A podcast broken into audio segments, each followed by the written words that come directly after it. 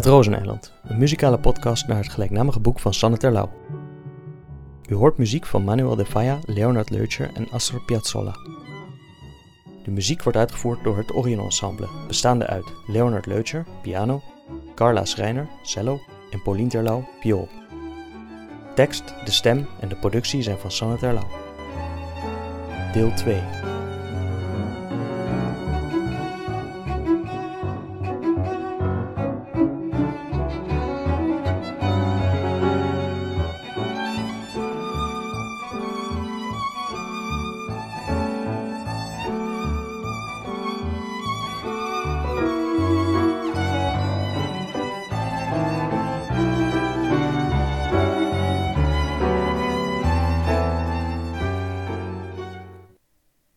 Messias nummer 2, Ludovico Diaz.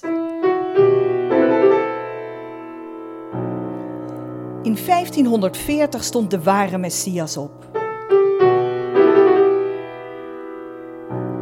Het was de arme, ongeschoolde schoenmaker Ludovico Diaz, de Messias van Setúbal in Portugal. Hij wist menigte achter zich te krijgen met de verhalen over de wonderen die hij had verricht. Lissabon waren ze niet zo goed gelovig. Het schoenmakertje werd gearresteerd en in 1542 samen met 83 volgelingen verbrand.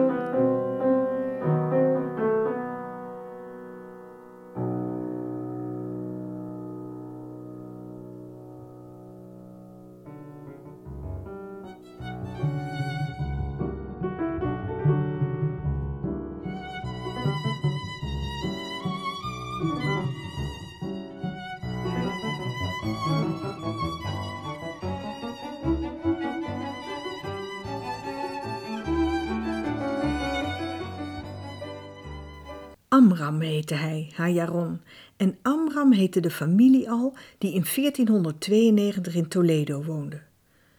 Toledo gold al honderden jaren als het nieuwe Jeruzalem, want in Jeruzalem was niets meer sinds de tempel door de Romeinen was verwoest en het Joodse volk uit het land was verbannen.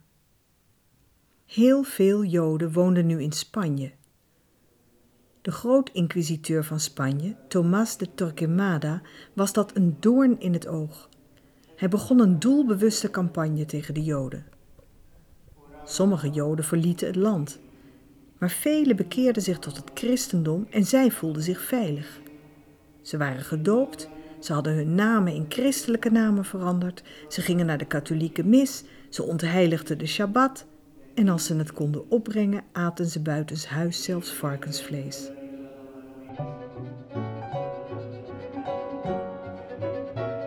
Maranen werden ze genoemd. Varkens, viezerikken, bekeerde joden, converso's.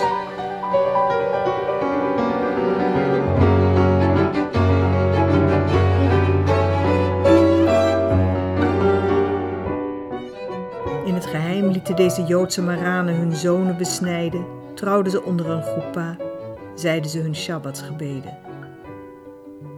Het moeilijkst hadden ze het op Yom Kippur, de meest heilige dag van het Joodse jaar, waarop een mens vergeving vraagt aan God en aan zijn medemens voor de zonde die hij dat jaar heeft begaan en de zonde die hij ondanks zijn goede voornemens het komend jaar gaat plegen.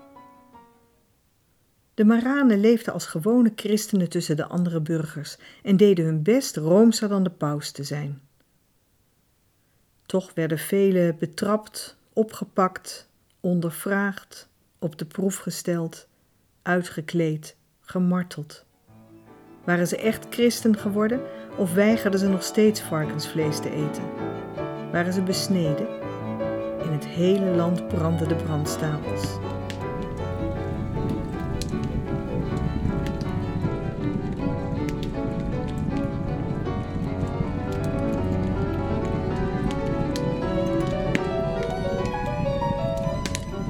Torquemada liet in totaal 2000 mensen levend verbranden. Meer dan 100.000 Joden bekeerden zich tot het christendom.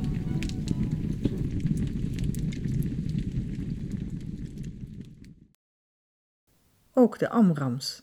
Ze leidden een keurig christelijk leven al generaties lang. Ze waren welvarend en om God te danken voor hun voorspoed stak Judita iedere vrijdagavond de Shabbatskaarsen aan. ברוך אתה אדוני אלוהינו מלך העולם, אשר קידשנו במצוותיו וציוונו להדליק נר של שבת קודש. De inquisitie zou het nooit merken, want de kamer van Judita en Jitschak was na zonsondergang verboden terrein voor het personeel. Maar de inquisitie ontdekte hen toch en Jitschak werd opgepakt. Jitschak Amram werd pas drie maanden na zijn arrestatie uit zijn cel gehaald. Hij was opgepakt op verdenking een valse christen te zijn. Het schelle daglicht deed pijn aan zijn ogen. Hij werd naar een zaal vol fraai uitgedoste magistraten gevoerd, zelf liep hij op blote voeten. Zonder veel omhaal bekende hij dat hij de Shabbat heiligde, dat hij vastte op Yom Kippur, dat zijn zoon besneden was en hij zelf ook. De inquisiteurs vonden het niet voldoende en gaven opdracht tot verdere ondervraging in afzondering. In de martelkamers van de inquisitie bekende Jitschak alles wat de inquisiteurs maar wilden horen. Daarna lieten ze hem een paar dagen met rust.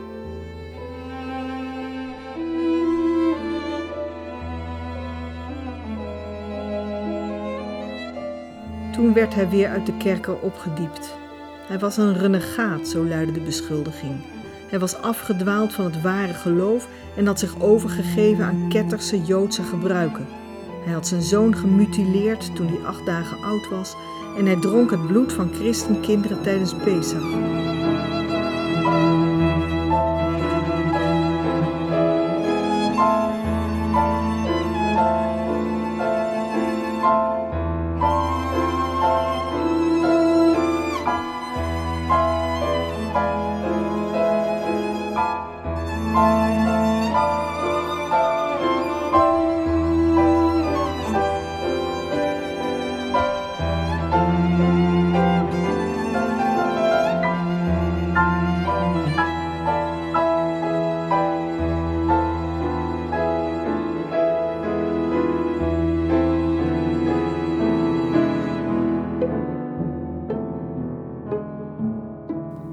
Vrouw was schuldig. Schuldig aan het bezoedelen van het christendom.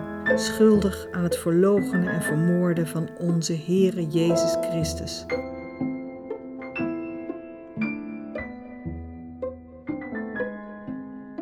Dood door verbranding, luidde het vonnis.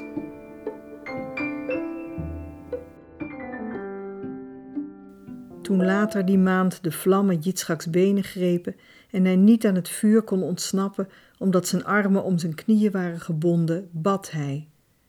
Hij bad dat het snel zou gaan. En daarna bad hij het gebed dat een Jood nu eenmaal in doodsnood bidt. Shma Yisrael, prevelde hij tegen de hemel. Shma Yisrael, Adonai Eloheinu, Adonai Echad. Hoor Israël, de eeuwige is onze God, de eeuwige is één.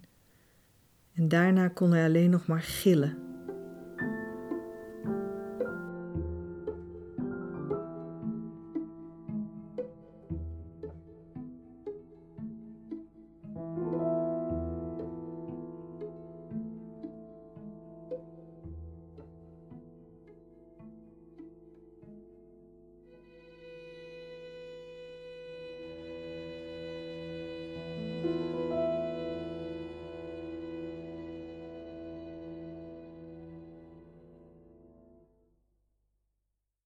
Lieve Jaron, het spijt me dat ik je zo'n vreselijk verhaal moest vertellen. Gelukkig heb ik ook goed nieuws. De vrouw van Jitschak, Judita, kon ontsnappen. Ze had haar dertienjarige zoon bij zich, Jochanan. Het lukte hen om op een schip naar Jeruzalem te komen, maar ze strandden in Algiers. Daar bleek een bloeiende Joodse gemeenschap te zijn. Ze bleven er wonen en droomden van Spanje en van Jeruzalem. En vele jaren later stapte de kleinzoon van Judita opnieuw aan boord van een schip.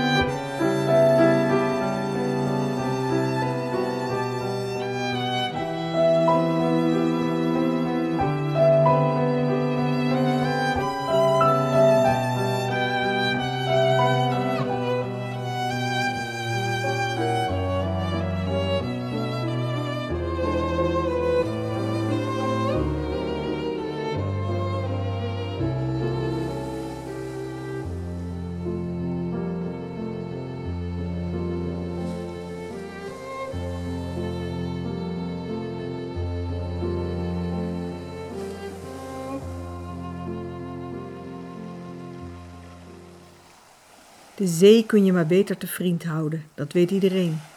De ene dag lijkt hij rustig en zachtaardig, de volgende dag beukt hij woedend op de kust met als enig doel het land stuk te slaan, op te slokken, weg te vagen. Toch hebben mensen altijd geprobeerd profijt van de zee te hebben. Rond 1400 verscheen een reeks prachtige Italiaanse zeekaarten van de Middellandse Zee. In de verste uithoek, net ten oosten van het met blauw getekende water, zag je daar op Jeruzalem liggen.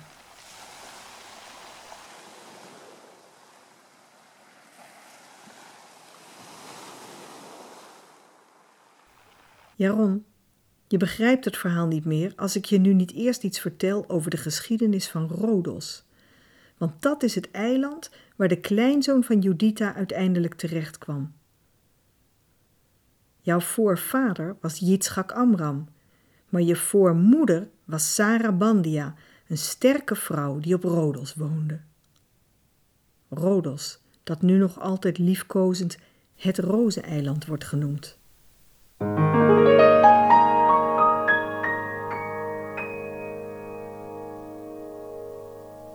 Ken je Rodos eigenlijk wel, Jaron? Heb je de blauwe zee gezien, de oude muren, de honderden klaprozen? Als je er niet geweest bent, dan neem ik je ermee naartoe, in mijn volgende brief. Rodos is het eiland waar het sterke bloed van Sarah Bandia vermengd werd met het muzikale bloed van de Amrams. Lees mijn brieven alsjeblieft, Jaron. Je antwoordt niet, maar toch zal ik je over het eiland van je voorouders vertellen.